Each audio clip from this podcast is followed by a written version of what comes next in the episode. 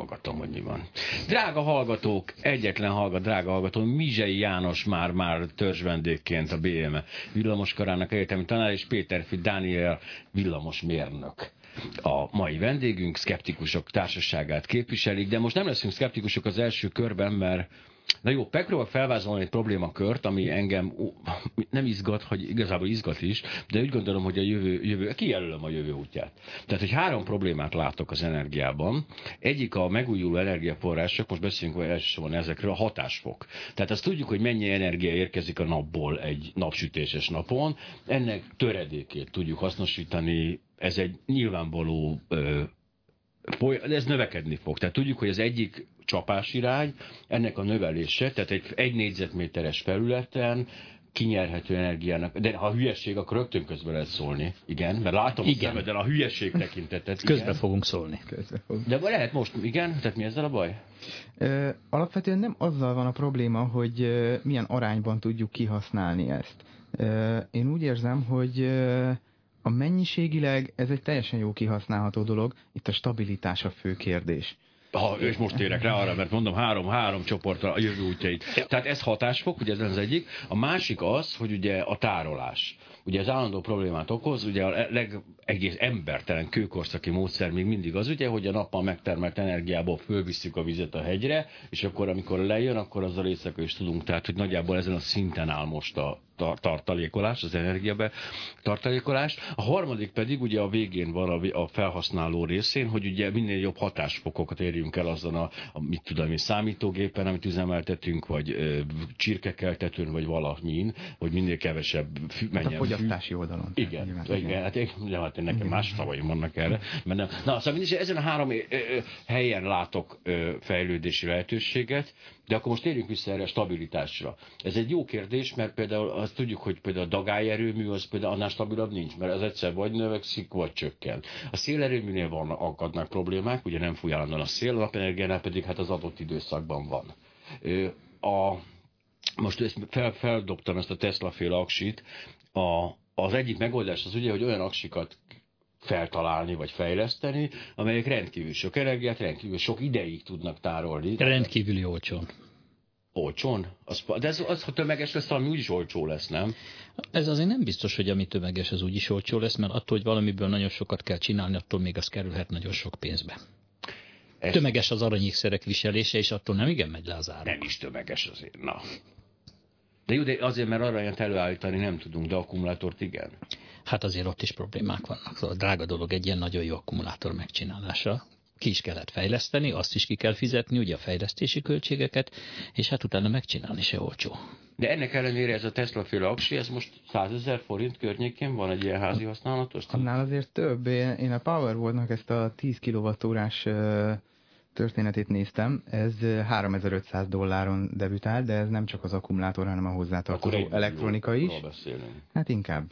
De azért mondjuk el, hogy mi az, hogy 10 kWh. Na, 10 kWh az micsoda? Az mit, mit, mit, mit, mire elég? Egy iskola? Egy... Nem. 10 kWh-val 5 órán keresztül tudsz hűteni egy szobát villamos radiátorral. Ó, oh, az nem is olyan sok. Nem bizony. Tehát 10 kWh, persze nem nyilvánvalóan, hogy geotermikus fűtést használok, lefúrok 40 méter mélyre, és onnan jön a meleg, tehát nem használom erre az aksit. Az aksit arra használom, hogy menjen fontosan a hűtőszekrény, este világítsa, uh-huh. tehát gyakorlatilag 10 kWh egy, egy háztartásnak elég? Tárolásnak elég, mondhatjuk azt, hogy ugye jön be az energia, 10 kWh tudunk tárolni, akkor az alapjában véve elég. Nagyjából egy háztartásnak folyamatosan 1 kW teljesítmény kell, tehát mondhatnánk, hogy 24 kWh ha felhasznál, az és a, ebből megvan ugye a... És 10 kW van tárolva is. Hát ez csak egy ilyen nagyon-nagyon közelítő Pe- számítás. Persze, nem is várok fontos. Mert mekkora háztartásról beszélünk. Jó, hát az átlag magyar háztartásról... Apu, Ami annyi, tudjuk nem létezik. Nem létezik, de mondjuk tényleg gyerek elmegy reggel iskolába, reggel megcsinálja az ember a kávét, izé bekapcsolja a rádiót, aztán délután ötkor hazamegy, bekapcsolja a számítógépet, de még süt a nap a mosógép beindul, ja, szóval mindegy, átlagos valahogy így képzel, nem tudom, sose jöttem még átlagos háztartásba. De hogy ez alapján ugye ez 1 millió forint, akkor azt mondom, hogy ez magyar megtérülésben is egy 8-10 év alatt megtérül, így ismerve a villanyszámláimat, de inkább rövidebb idő alatt. És ennek a Tesla Powerwall-nak 10 éve a garanciája. De jó, de ezek azért mondom, ezek a kezdeti problémák. Persze, de ezek nagyon régóta kezdeti problémák. Á, értem. Tehát nem történt, na jó, akkor ez az, az a tálalás, hogy a sajtóban ezt láttuk, ez nem valami olyan áttörés, vagy izé nem, óriási ugrás. Itt, itt, itt egy várható dolgot sikerült megvalósítani. Ugye már én 2006-ban végeztem, akkor már arról volt szó, hogy a lítium-ionok, azok a szolárakkumulátorok területére be fognak törni, el fogják érni azt a az kapacitást. Az, ami van a telefonunkban, meg ezekben már, már Így van. voltak, meg Igen. az autókban is azért nagyjából. Igen, igen, és a Tesla most egy ilyen alapú szolárakkumulátort dobott a piacra. Ez egy jó dolog, de itt azért nem egy óriási tudományos áttörésről beszélhetünk, hanem egy, egy fokozatosan megvalósuló, várható változás érte el azt a szintet, hogy már piacra dobható lett. De ez egy várható dolog volt, és nem hozott akkora változást szerintem, hogy itt most hirtelen alapjaiban újra kellene gondolnunk a nap, vagy bármiféle megújuló energi, energiának az energetikai kérdéseit ettől. Uh-huh. Mi, mi, van valami várható áttörés? Tehát azért az, az, az mondjuk vannak olyan áttörésünk várhatók, persze van egy csomó, amikor az őrült tudós feltalál valamit Kamcsatkán, de most ezekre eltekintve, tehát vagy az lesz, hogy ezek, ezek így egyre inkább csak tágulnak a határok. Tehát a 10 kW-ból lesz 100 kW, a 10 éves garanciából lesz 20 éves garancia, tehát ilyen, mondjuk ez nem egyszerre, hanem egy lépésenként? Tehát mondjuk azt nézem, hogy a, a laptopom az egy órát, két órát bírt el 15 évvel ezelőtt, és most meg egy napot kibír. Hát annak azért több oka van, a laptop is jobb lett, mert hát az akkumulátor mondtam, is jobb lett. A fogyasztó részéről is vannak változások. Általában ez van, hogy mindig ilyen kis lépésekkel megyünk szép lassan előre. Amikor valami bejelentés megtörténik, most ez a Tesla, akkor azt hisszük, hogy egy nagyot léptünk, de nem nagyot léptünk, hanem a sok kis lépést azt most tették nyilvánosságra, hogy a kolléga is mondta, hogy ő már tanult 2005 környékén erről, hogy ez így fog bekövetkezni. Na, És ez mindennel így lesz, szépen lassacskán. Na jó, de ne vegyük el a reményt azoktól, akik tényleg várnak áttöréseket. Tehát én azt gondolom, hogy azért a szkeptikus társasággal beszélgetek. Most én az... szerintem sokkal, sokkal biztatóbb, nekem mérnökként sokkal biztatóbb az, hogy látható egy fejlődési ütem, amivel el fogjuk érni azt, amivel ez megvalósítható lesz. És nem kell várni egy, a csodát, mi? egy, egy csodát, egy, egy, Áttörést. Tehát most nem. gondolkodhatunk abban, hogy egyszer csak, mit tudom, hogy holnap valamelyik tudós előáll azzal, hogy szobahőmérsékletű szupravezetés ami egy tök jó lenne, hiszen, e- hiszen az energiatárolását azt egy csapásra megoldaná. Na de erről nem tudunk, és ezzel nem lehet tervezni. Hogyha van a fejlődésnek egy, egy, látható... Ez egy mérnök, tipikus mérnök. Hát, ha van a fejlődésnek egy látható üteme, akkor nagyjából meg tudjuk jósolni azt, hogy mikorra érdemes milyen arányban átterelni a megújulók felé az energetikai rendszert. Észszel. Észszel, természetesen. És Igen, csak ezt mondta olyan, mint hogy én, hát ha mondjuk, nem, egy, mondjuk a Norvég, Norvég rádiós műsorvezető lennék, akkor részben tudom, hogy kezdőfizetése mennyi volt, 20 év után a fizetése mennyi lesz, tehát van egyfajta tervezhető, belátható Így van. anyagi biztos. De közben lottózom, tehát, hogy közben lottóznék, mert az, és ha egyszer rám szakad, tehát, hogy gondolom azért tudományban is valami ilyesmi. Van egy kis arányban lottózás is, de arra nem lehet bazírozni, hogy majd... Nem, hát nem, én se, én se arra építem az Természetesen életem. kutatják ettől még a szupravezetőt is. Igen.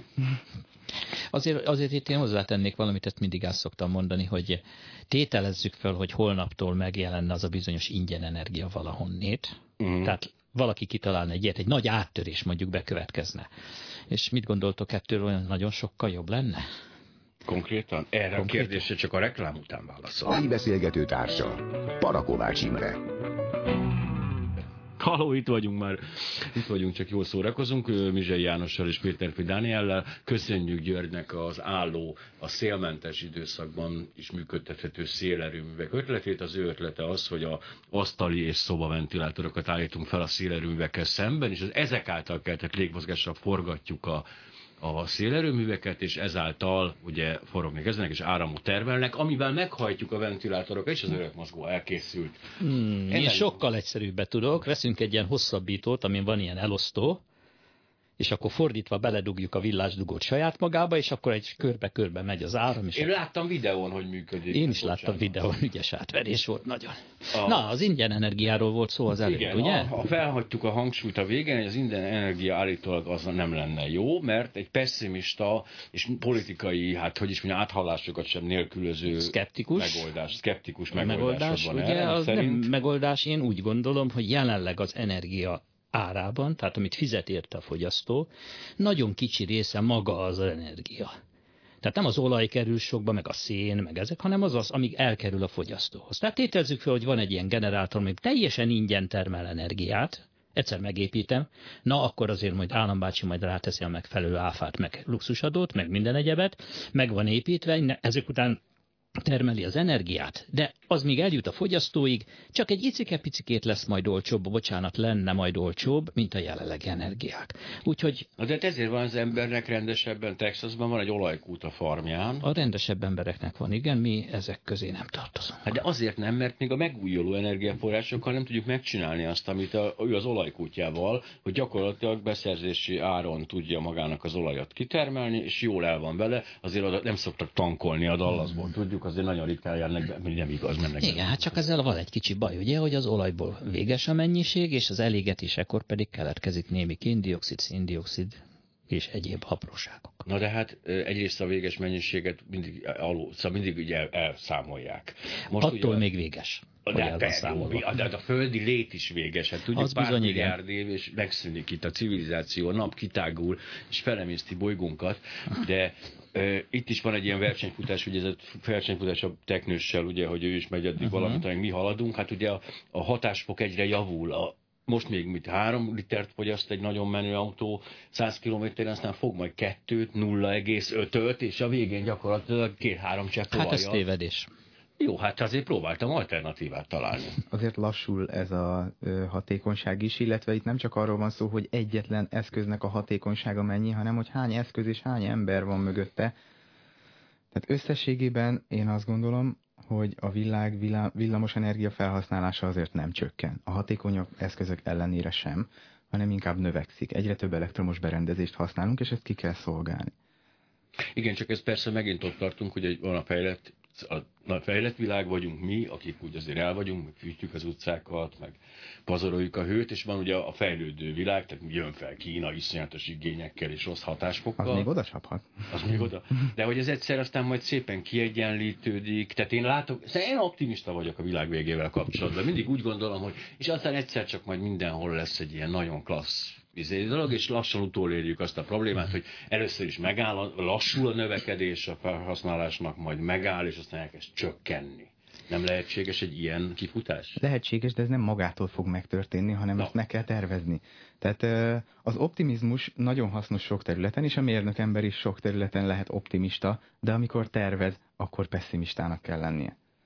Ez, ez, nem, ez, ez bontsuk ki ezt. a- És szerintem realistának kell lennie. Hát realistának, de hogy is mondjam csak, A realizmus az persze. worst case-re méretezünk, ugye ezt tanítják mindenhol, legrosszabb esetre kell Mhm. méretezni. Nyilván figyelembe kell venni az, azt is, hogy milyen kockázatú rendszerről beszélünk, de az energetika pont egy olyan dolog, ahol, ahol hogy is mondjam, tehát hogyha egy lakásban egy évben egyszer áramszünet van, az egy elviselhető dolog. Ha egy országban egy évben egyszer áramszünet van, az nem. Ja, bár mondjuk ilyen már elég rég volt. Én egy olyan környéken lakom, a Moszkva téren egyébként, mint említettem, ahol most... Az hol van? A, elég ebből. Moszkva tér és kész.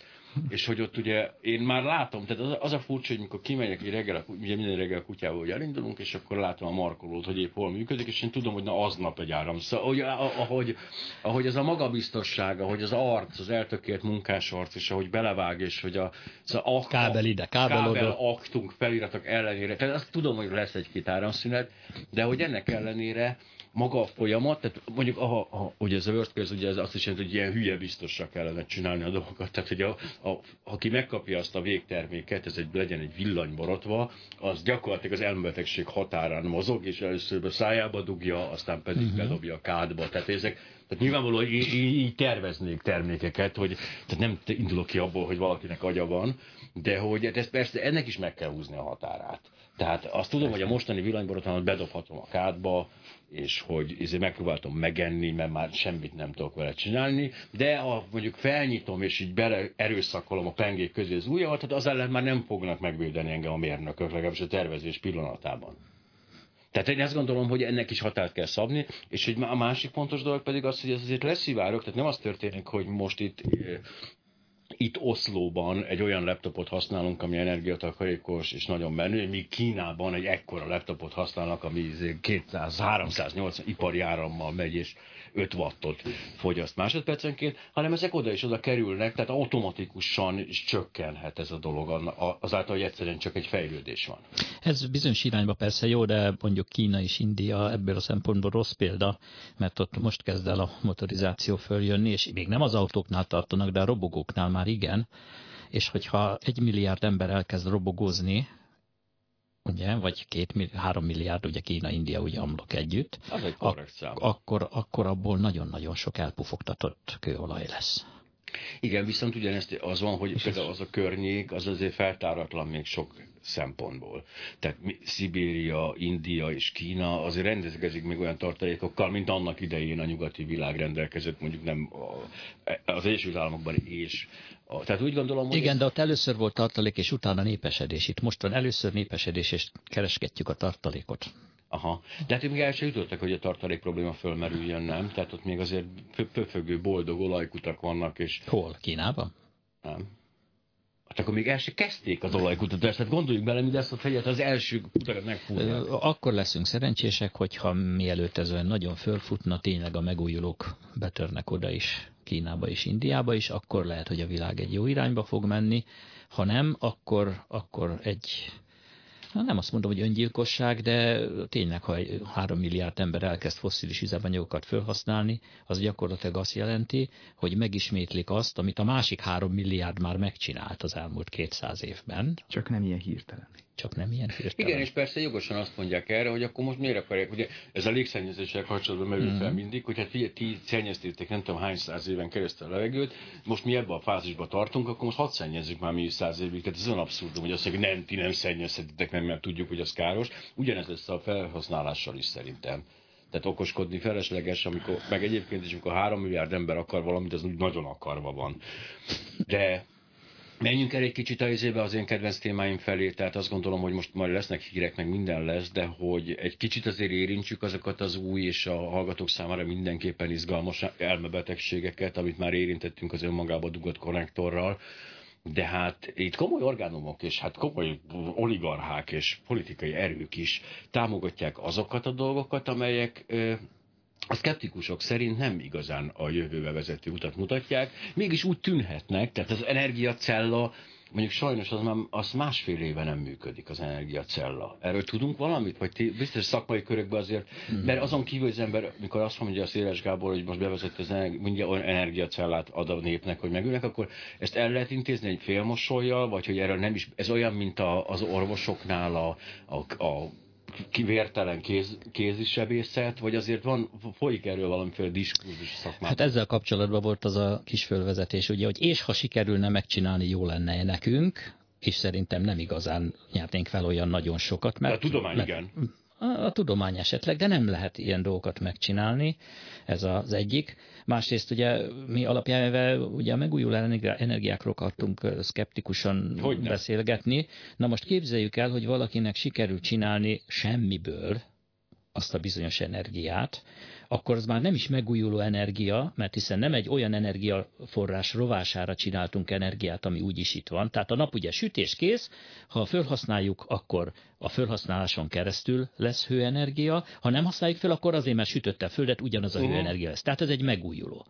A úgynevezett ezoterikus nullponti energia, bármi. Akkor Tehát tétele, tételezzük, nem, nem, nem, nem viszünk be. Pont arról volt szó, hogy a semmiből, nem egy Azért. másik energia ropására. Akkor a globális fölmelegedés be van kódolva. Tessék elképzelni, hogy sehonnét nem jön az energia, és egyszer csak a Föld elkezd energiát termelni. Katasztrófa. Ez, ez, ez a szörnyű a szkeptikusokból, hogy az ember örömét is elrontják. Nem rontom el, én csak elmondom. Energiát viszünk be a rendszerbe, és az is rossz valami. Az nagyon-nagyon rossz. Az nagyon-nagyon rossz, mert egy olyan energia jelenik meg, ami különben hiányzik a világegyetemből. Igen. Tessék elképzelni, hogy a Föld melegszik, melegszik, melegszik, Hát ez kész. kész és mindez az Echo TV székházából fog szétsugározni a világra, és addigra, mire ez elkészül egyébként, addigra hozzátenném, hogy addigra már megoldjuk ezt az egész globális felmelegedést. Reklámtechnikai szempontból ezt a nevet szabad volt itt kimondani? Ha, hogy ne szabadna. A hülyeség forrását mindig szabad megnevezni, ezzel nincs gond, senki nem akarja megvenni ezek után. Uh-huh. Jó jogásza van a klubrádiónak? Hogy? Jó jogászai vannak a klubrádiónak? De nem, hát ez bocsánat, nem én találtam ki. Hát én ezt folyamatosan követtem az ottani tudományos műsorokat. Ennyi időd van? Hát megmondom őszintén inkább csak a, ami a YouTube-ra felkerül belőle, tehát mind külpolitikai szempontból, mind tudományos szempontból nekem egy forrás, tehát egy mhm. hivatkozási forrás az Echo TV, és én nagyon szeretem az ott elhangzottakat, de hát mégis szeretném szélesebb körbe is megvitatni, mert az ő 13 nézőjük azért hát nem biztos, hogy ezt ki tudja sugározni kellőképpen, és azért ezt feldolgozva, egy kicsit megemésztve, fogyaszthatóvá téve, de sokkal szórakoztatóbban tálalom a Klubrádió közönségének. Jön a hírek, jön a zene, és aztán folytatjuk Mizsei Jánossal, Péterfi Dániellel és a Klubrádió ügyvédjével vagyunk. Mizsei Jánossal és Péter Dániellel Persze beszélgettünk a színetben rendkívül érdekes dolgokról, amiket nem fognak megtudni, de egy kérdés felmerült ezzel kapcsolatban bennem, hogy miért van az, most tényleg ez inkább pszichológia, de miért van az, hogy idős emberek, idős ö, tudósok, vagy szakemberek akikről az a hírjára, hogy képtelenek bármilyen új elméletet befogadni, koruknál fogva, ők már be vannak görcsölve, mégis néhányukat azt hiszem, hogy tök nyitottak a hülyeségre, mert a homopátiát csak így szörmentén értettük, de hogy milyen furcsa ez, hogy tehát lehet, hogy már egy új gyógyszert nem hajlandó elfogadni, de egy, egy teljes abszurdumot meg igen. Tehát mi lehet ennek a lelki oka?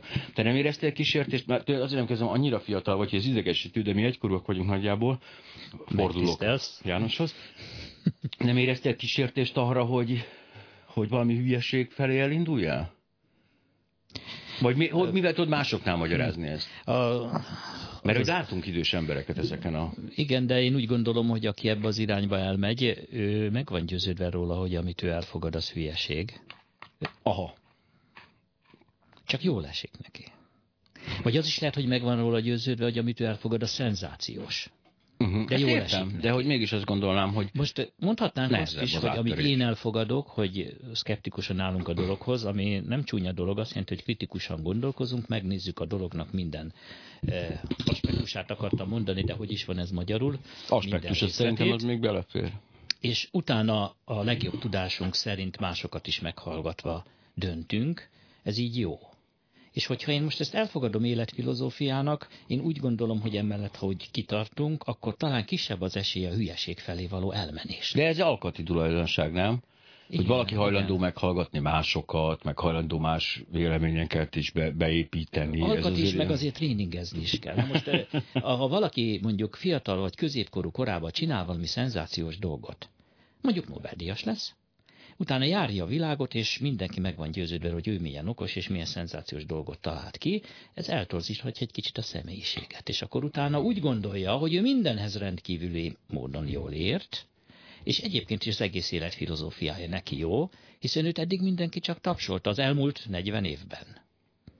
És már 70 éves, és, a, és, és a, még mindig ő a Nobel-díjas. És a kritikát is elveszíti gyakorlatilag, sok esetben elesik a negatív kritika esélyétől, hiszen nem mernek egy Nobel-díjasnak ugyanúgy visszaszólni valószínűleg. Hát holott, azért ismerünk nagyon hülye Nobel-díjasokat. De most a tudományban ez nem így van, hogy ha a Nobel-díjas valami hülyeséget mondott, másnap megírják, hogy ez hülyeség.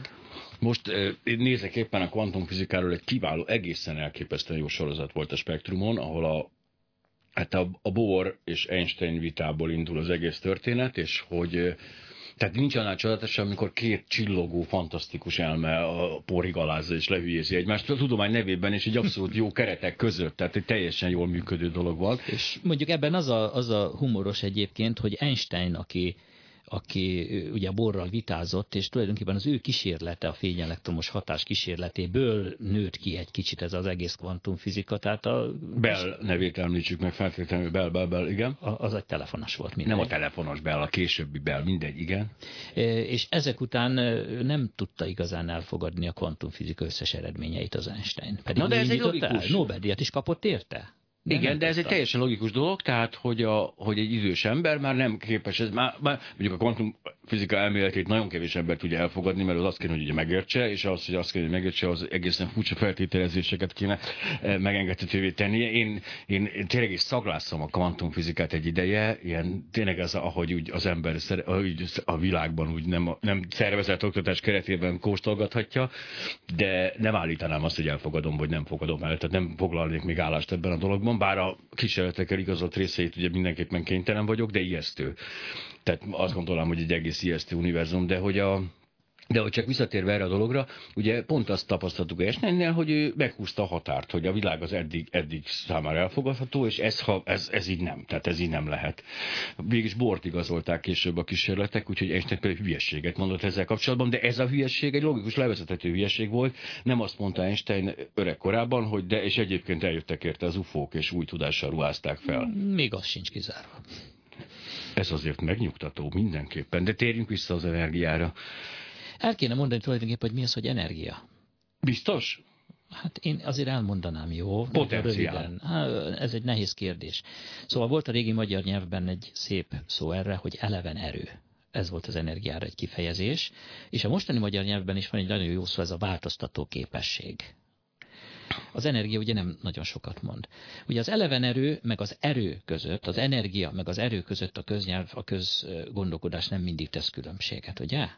Tehát ez, a, ez az egyik nagy probléma, amit nem nagyon tudnak elfogadni, fölépítenek valami rendszert, amiben vannak erők, és akkor ezek akármeddig tartanak, és akkor hát íme itt az örök mozgó, de hát aztán nem működik a dolog. Tehát az eleven erő az az a erő, ami munkát tud képezni, végezni, és innét kezdve lesz majd tulajdonképpen energia. A változtató képesség, ami meg tud változtatni rendszereket, az, a, ami munkát tud végezni, és ez az energia.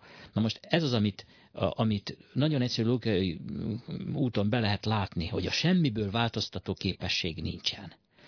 Mert ha lenne, akkor akkor, akkor bekövetkezzen az a katasztrófa, ugye, hogy például földmelegedne a föld. Ugye a változtató képesség az, hogy egy rendszerben változást hozunk létre, arrébb teszünk tömegeket, megmelegítünk testeket, tehát megváltozik a rendszer ahhoz képest, mint amilyen volt.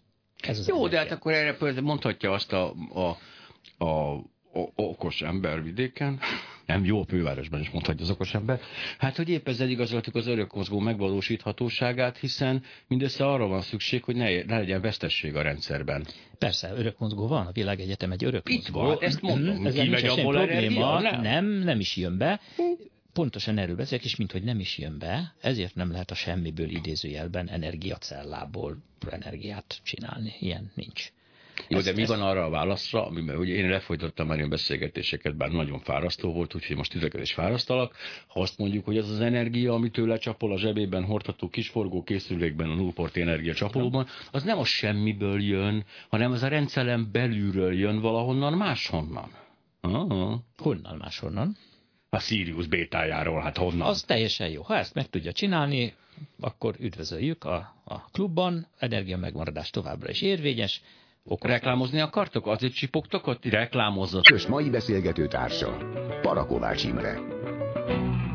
Mizsei János egyetemi tanár, Péterfi Dániel villamosmérnök, megújuló energiaforrás, nagyon fontos, mert ezt egyetlen nem tisztáztuk. Hát megújuló energiaforrás például a, a kőolaj is, mert folyamatosan, ahogy a szerves dolgok bekerülnek a földbe, azok mind kőolajá változnak.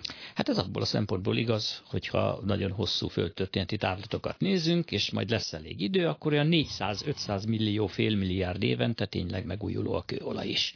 Ha lesz az emberi civilizációnak ideje ezt kivárni, amíg ez megtörténik. De én inkább azt mondanám, hogy ha mi most a emberi léptékkel gondolkodunk, akkor az a megújuló energiaforrás, amelynek a felhasználása után a rendszer alig változik, vagy nem változik meg ahhoz képest, mintha nem használtuk volna föl ezt az energiát. Mondok egy példát, ugye a napenergia bejön, ha aládugom a napelemet, villamos energia fejlődik, azt elektromos hajtású autók felhasználják, a fékeken előbb-utóbb surlódással melegedik a föld a végső soron napenergiától. Ha nem dugom alá a napelemet, akkor a földet közvetlenül melegíti a nap, és pontosan ugyanott vagyunk, ahol voltunk. Tehát a napenergia nagyon-nagyon nagy részben megújuló energiaforrás, annyiban nem, hogy csináltunk egy kis napelemet, amit, ami ezt felhasznál, és ezt majd el kell tüntetni. Teljesen megújuló energiaforrás nincs. Kétségtelen, hiszen sokkal jobb például például a szélerőmű, ami azáltal, hogy ugye elektromosságot termel, de hát lassítja is a szelet. Tehát ha, azért, ha belegondolunk, a megfelelő mennyiségű széltől lassul a szél. Tehát azt Ez így igaz, azt, hogy tehát igen. az történik, hogyha betesszük a szélerőművet, ahogy lassul a szél, a szél, amikor lelassul, egy picike hő fejlődik, ahogy lefékeződik a fák lobjain és egyéb. Betesszük a szélerőművet, ezt, ez a hő most nem a fák lobjain fejlődik, hanem elmegy villamos energiával valahová, ahol vagy elfűtjük, elfőzzük, ajtót hajtunk vele, és a végén megint csak ugyanaz a mennyiségű hő lesz belőle, mintha fákon fékeződött volna le, vagy mintha a hegyek tetején fékeződött volna a levegő súrlódása. Tehát itt rendben van, ez is megújuló. A, beszéltél az elején fordulok Danihoz, a, igen, hogy, a, hogy, vagy akartál is ezzel kapcsolatban mondani? Ezzel kapcsolatban ja, persze, akarok persze, valamit csak. mondani. Ugye itt egy elég fontos különbségnek érzem, hogy akkor nyilván felvetődik az emberbe a kérdés, hogy akkor mivel jobb ez, mint a fosszilis tüzelés mondjuk, hogy hol, hol számít... Elég nagy baj van, ha már mondjuk, felvetődik, de én figyelem. Hogy mondjuk hol számít ez, ugye a globális felmelegedés, ez egy elég kritikus kérdés, hogy hol számít ez, hogyha a napenergiát mi olyan mértékben használjuk fel, vagy olyan módon használjuk fel, hogy mégiscsak itt marad a hője. Ugye a nagy különbség az, hogy a fosszilis tüzelésnek egy mellékterméke azok az üvegházhatású gázok, amik a Föld szemszögéből nézve növelik az itt maradó energiát. Nem a világegyetem energiája fog megváltozni ettől, hanem a Földön maradó része. Ugye a napsugárzás, amikor bejön fényformájában, visszafelé az egy infravörös tartományban távozhatna, és ezt blokkolja gyakorlatilag az üvegházhatás. És emiatt az űrben kevesebb energia lesz, a Földön meg több és ez az, ami befolyásolja a globális felmelegedést, és ez az, ami egy szélerőmű vagy egy naperőmű esetében nincs meg. Kétségtelen, de hát azt gondolom, hogy a technológia fejlődésével ez az üvegházhatás azért csak kiküszöbölhető lesz. Volt egy ötletünk itt a előtérben, amikor beszélgettünk a globális fölmelegedésre, hogy ugye hát a nap az sugároz a földre, a szaharát beborítjuk nagyon vékonyan alumíniumfóliával. Na, akkor mindjárt meg lehet mondani, hogy mennyivel kevesebb hő marad benn, és mm-hmm. akkor egy kicsit a globális fölmelegedést le lehet csökkenteni. Tehát persze ez ugye katasztrofális következményekkel is járhatna, mert nincs még egy ilyen modellünk, hogy képzeljük el, hogy holnaptól fogva a szaharát nem melegíti a nap uh-huh. és milyen időjárás változások következnének ettől be. Modellezhető lesz lassan, egyébként azt gondolom, hogy a számítástechnika fejlődésével egyre jobbak ezek a modellek. Még itt, itt nem tartunk, ez a, de úgyis az főcsen, hogy először kipróbáljuk, és aztán meglátjuk, hmm. hogy ezt a valóságban. Ez az egyszerű megoldás ilyenkor? Beszórjuk, például ez a homokban, az Antarktisz homokkal történő beszórással. Meg Na, az se rossz, igen, vagy fekete korommal, hogy egy kicsit ott melegebb legyen, a többi helyen pedig hűvösebb. Igen, ez az egyik, de hát ez a marssal kapcsolatban azért rendszeresen felmerül ugye a terraformálás szempontjából, hogy azért fel lehetne ezt a, gyors, ezt a folyamatot gyorsítani. Ugye Marshall az a gond, hogy azért még az egy hűvös. Mm, igen, igen, igen. A folyamatok földgyorsításával globális méretekben nagyon kell vigyázni, ugye? Volt egy Csináltunk már ilyet? Persze, hát amikor eltüzeltük a rengeteg szenet meg olajat, akkor nagyon földgyorsult egy folyamat, ugye uh-huh. 200 év alatt körülbelül az, az egy globális méretű folyamat felgyorsítás volt. Mert különben is égett ez a szén, néha belecsapott a villám a tőzek telepekbe, meg égtek az erdők, tehát úgy, úgy az elmúlt százmillió évben úgy rendben voltak a dolgok, de ilyen még nem volt, hogy ilyen tömegű szenet, olajat elégetett volna az emberiség életében. És Ennek azért... ellenére azt mondják a szkeptikusok, Igen. mondom ezt most a globális felmelegedés szkeptikusaival kapcsolatban, hogy hát mit érzünk a globális felmelegedésből, mi magyarok. Jó, egy kicsit az Alföld sivatagosodni fog. Igen, de, de többet hát, lehet napozni nyáron. És télen nem kell annyira drága, megvenni a drága kabátot. Hát, sőt, ja. Hamarosan megterem a izé, végre a olajbogyó. Uh-huh. Tehát ezeket a dolgokat ugye azért az ember a saját nem érzi. Sőt azt gondolja, hogy ezek a jelenségek, hurikánok és egyéb uh-huh. áradások és cunamik és mit tudom, micsodák, ezek azért látunk többet, mert van internet, van így tévé, van, és közben ezeknek a gyakoriságát nem tapasztaljuk. Most, ha már szkeptikusokat mondtad, én azért a szkeptikus így optimista is, mert a rosszal szemben szkeptikus, akkor egy kicsit optimista lesz. Én azt gondolom, hogy a globális fölmelegedésnek lesz egy olyan következménye, meg a széndiokszid koncentráció növekedésének, hogy több alga nő a tengerbe, több oxigént fog termelni, tehát a Földnek egy nagyon-nagyon hatékony szabályozó mechanizmusa van, ami úgy helyreállítja magát, Hát nem biztos, hogy az emberiség túléli, de előbb-utóbb azért majd csak úgy rendbe jönnek a dolgok. Meg hát hozzá kell tennünk, hogy az, az emberiség jelenléte a Földön azért az nem feltétele egy működő bolygónak. Pontosan. bolygónak. Igen, van erről az idevágó vicc, hogy a bolygók beszélgetnek. Pontosan egyébként ugye ez egy elég érdekes kérdés, hogy amikor a bolygó megmentéséről beszélnek, nem a bolygót akarjuk megmenteni, az emberiséget akarjuk Egyértelmű. megmenteni. Ez egy nagyon fontos különbség. Tehát ezt senki sem gondolja úgy, hogy, tehát, hogy a bolygónak úgy amblok jót tett volna az emberiség. Tehát azt mindannyian látjuk, hogy azért ez nem igazából pont a működő rendszerek, ha nem is teljes felülírása, vagy ilyen eh, abszolút ilyen őrült globális folyamatok létrehozásával, de úgy általában sem mondanám a fajok gazdagsága szempontjából, vagy úgy bármilyen szempontból, a, tiszta, a tenger tisztasága szempontjából, ugye nem tettünk jót. Tehát ugye van a Menyhárt jelennek az egész jó sor, hogy és évmilliók jönnek az ember után, rohadt érzés, de én szeretem. Tehát, hogy ezért csodálatos beleképzelni, vagy elképzelni ezt a történetet, hogy az emberiséggel azért ennek a bolygónak úgy nem fog véget érni a történet. Ez szerencsés esetben, hát persze én egy metal és ketté hasad és elégünk, de hogy alapvetően valóban az emberiség érdekeit nézzük önző szempontból, de ez nagyon helyes, mert a, a kenguruk energiafelhasználása nagyon keveset változott a, az idők során. Többé-kevésbé. De jó, én ezt, ez önző szempontokat mindig is szerettem. Jó, utolsó öt percünkben azért menjünk rá arra, hogy, a, hogy említetted, hogy ez egy kiszámítható és tervezhető fejlődés ebben a dologban. Itt mindig azzal van baj, hogy, akkor, hogy az, a buta újságíró, az okos is, de mondjuk most én is, azt kérdezi, hogy akkor hát ez nagyszerű, de akkor mikorra várható bizonyos dolgok bekövetkezte. Tehát mikorra várható az, hogy például minden autó elektromos lesz. És egy töltéssel nem 300 km tudunk menni, mint most a legújabb őrült Teslával, hanem 3000-et. Ha ütemezhető, akkor biztos megvannak ugye egy villamos mérnökű, és akkor benne, vele vannak a dátumok, hogy 2020 olcsó elektromos autót veszek itt át kell kalandozni más tudományterületekre is, ugyanis alapvetően a reáltudományok, ide kapcsolódó műszaki tudományok a műszaki találmányok fejlődését tudják nagyjából megjósolni. Az, hogy ennek az elterjedése, az hogyan valósul meg, ebben közel sem csak műszaki szempontok vesznek részt. Ebben olyan gazdasági és politikai szempontok is részt vesznek, amire egy mérnöknek nem feltétlenül van közvetlen rálátása, tehát azért ez egy komplexebb rendszer ennél. Vagy ha rálátása van rá, hatása nincs. Hát hatása, igen. Én egyébként a Teslára, ugye amit az elején felvetettünk, ez a Powerwall, én egy olyan nagyon pozitív dolgot látok benne, ami nem feltétlenül közvetlenül egy fizikai szempont, de mégis fontosnak érzem, ugye ott a reklámfilmben is az látszott, hogy ez egy relatíve dekoratív, viszonylag helytakarékos és egyszerű egység, egység ami, amit megvesz az ember, és az erre képzett szakember felszereli, nem kell a fél életedet rááldozni arra, és átalakítani a házadat, és rászánni komoly áldozatot, hogy te egy ilyet beüzemelj. Bár majdnem megkintos, ahogy én néztem azt a reklámot. Egyébként teljesen jó a hasonlóság. Nekem Igen. is az jutott eszembe, hogy gyakorlatilag ö, vonzóvá tették ezt a megoldást. Na hát ez a reklámfilmek dolga, hogy a dolgokat vonzóvá ez nagyon furcsa, nem biztos, mert hogy a... De ez, a... egy, ez egy formatervezett dolog. Igen. És ez ők egy azt akarják, dolog. hogy aki ilyet használ, az menőnek érezze Így van. És az emberiség szempontjából a menőség az nagyobb erő bárminél. Így Pontosan. Van. Tehát ezzel meg lehet fogni olyan embereket is, akik ennyire nem környezettudatosak. Hogyne? Benne. De nagyon, hát az autókkal ez már De ez nem a mérnökök dolga.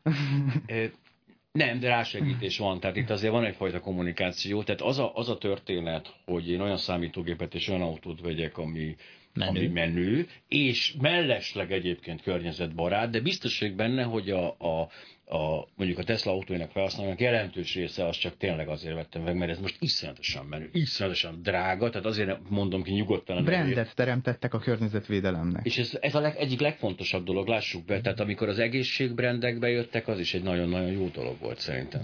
Amúgy egyébként műszakilag tényleg a, az elektromos autó az technikailag is egy észszerű megoldás. És jól belátható, tehát nem, ez nem, már az, amit úgy Abszolút műszakilag mondok, ugye, mert ha most lenne elektromos autó, és valaki jönne, hogy robbanó motorral hajtsunk járművet, a robbanó motorral, aminek nulla fordulaton nulla nyomatéka, hát ez egy eszement ötlet.